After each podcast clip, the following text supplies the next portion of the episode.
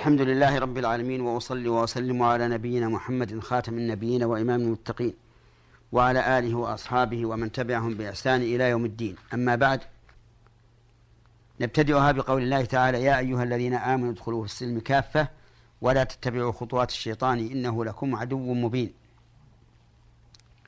السلم هو الإسلام وكافة بمعنى جميعا وهو شامل للأشخاص والأعمال. أي يدخلوا كلكم في السلم كافة وادخلوا أيضا في جميع شرائع الإسلام كافة. ولا تتبعوا خطوات الشيطان أي ما يأمركم به فإن الشيطان يأمر بالفحشاء والمنكر إنه لكم عدو مبين. أي بين العداوة ظاهرها. في هذه الآية من الأحكام أولا توجيه الخطاب إلى المؤمنين يدل على العناية بما سيوجه إليهم وأنه من مقتضى الإيمان وأن التفريط فيه مناف لكمال الإيمان. ومن أحكامها وفوائدها وجوب الدخول في الإسلام على جميع الناس. كما قال الله تبارك وتعالى قل يا أيها الناس إني رسول الله إليكم جميعا الذي له ملك السماوات والأرض لا إله إلا هو يحيي ويميت فآمنوا بالله ورسوله النبي الأمي الذي يؤمن بالله وكلماته واتبعوه لعلكم تهتدون. ومن أحكامها وفوائدها أنه يجب التزام جميع شعائر الإسلام وشرائعه لقوله كافة. ومن فوائد هذه الآية وأحكامها تحريم متابعة الشيطان في خطواته. وهذا يقتضي تحريم التشبه بأولياء الشيطان وهم الكفار. ولهذا قال النبي صلى الله عليه وعلى آله وسلم من تشبه بقوم فهو منهم. ومن أحكام هذه الآية وفوائدها بلاغة القرآن الكريم. وحسن أسلوبه حيث ذكر الحكمة بعد ذكر الحكم. فقال لا تتبعوا خطوات الشيطان إنه لكم عدو مبين. ومن فوائدها وأحكامها التحذير الشديد من متابعة الشيطان في خطواته لأنه من المعلوم أن عدوك لن يدعوك ولن يدلك إلا ما فيه ضرر عليك في الدنيا والآخرة. ثم قال الله تبارك وتعالى فإن زللتم من بعد ما جاءتكم البينات فاعلموا أن الله عزيز حكيم.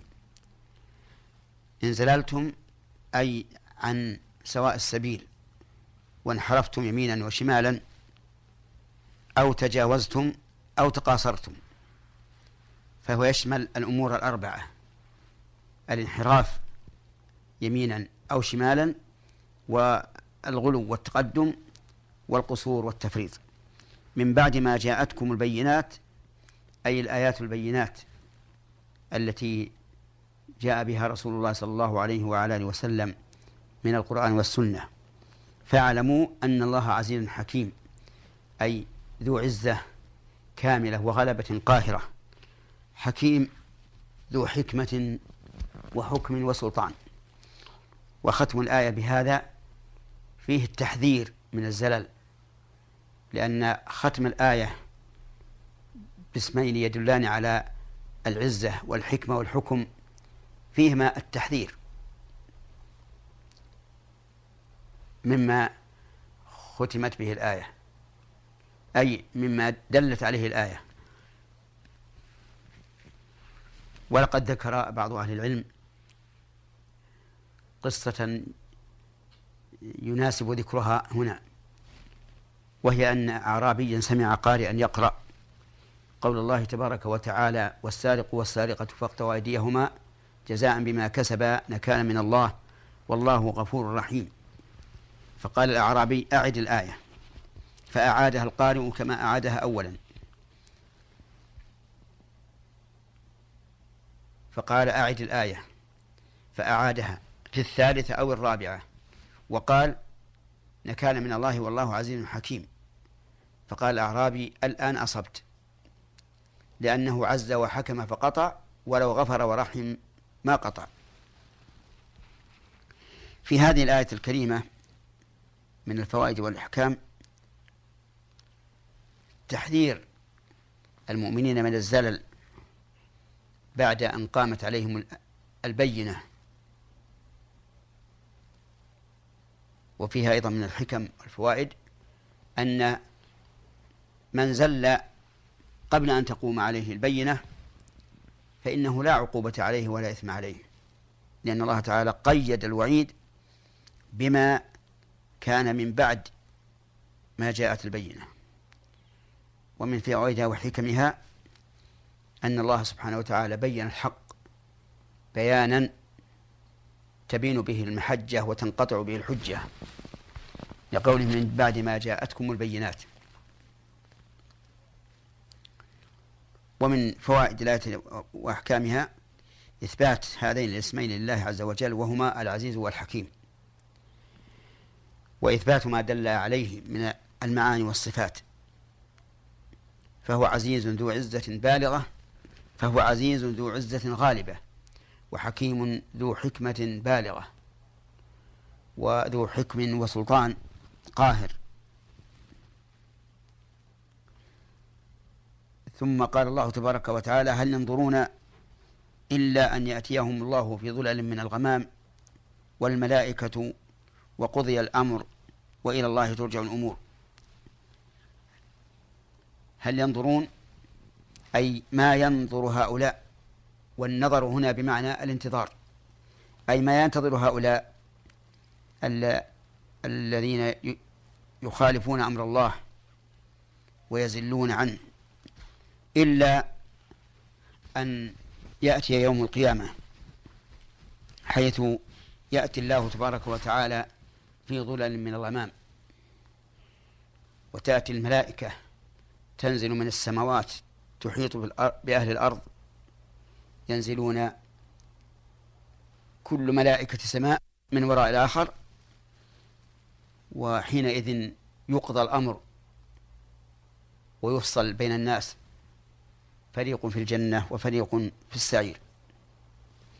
وإلى الله ترجع الأمور أي شؤون الدنيا والآخرة وأحكام الدنيا والآخرة.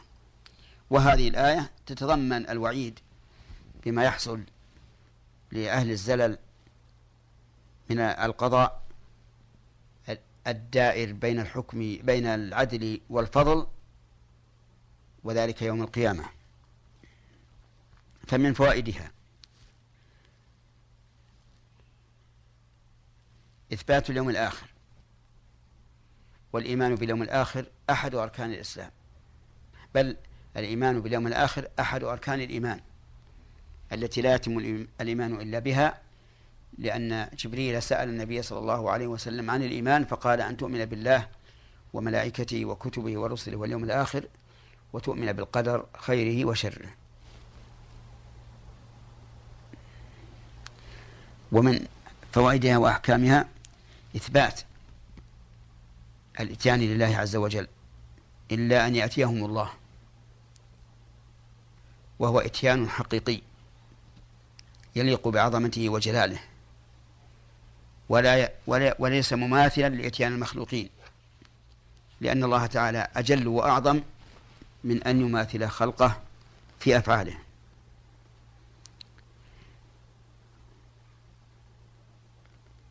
ويجب فيجب علينا أن نؤمن بأن لله تعالى إتيانا يليق به. وهكذا يجب علينا أن نؤمن بكل فعل أضافه الله إلى نفسه أنه مضاف إليه حقيقة. خلق السماوات والأرض أي هو الخالق. وجاء ربك والملك صفا صفا أي هو الجائز سبحانه وتعالى. وقضى ربك ألا تعبدوا إلا إياه فهو القاضي.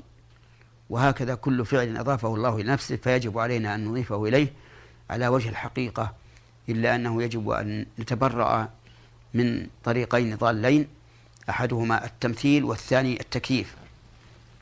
فلا نمثل إتيان الله ومجيئه بإتيان الخلق ومجيئهم ولا نكيفه فنحدث له كيفية معينة لأن لأن الله تعالى يقول ولا تقف ما ليس لك به علم إن السمع والبصر والفؤاد كل أولئك كان عنه مسؤولا.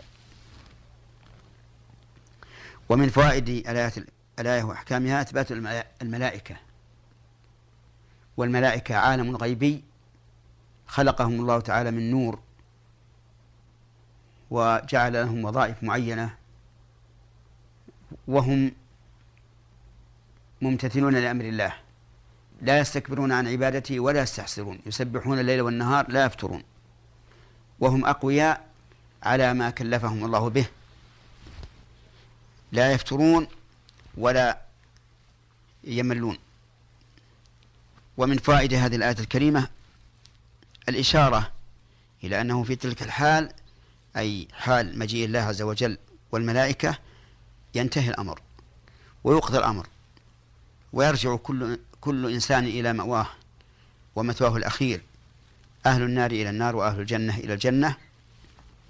ومن فوائدها وأحكامها أن جميع الأمور ترجع إلى إلى الله وحده سواء أمور الدنيا أو أمور الدين أمور الآخرة أو أمور الدنيا كلها ترجع إلى الله تعالى لقول الله تعالى وإلى الله ترجع الأمور أي الشؤون كلها.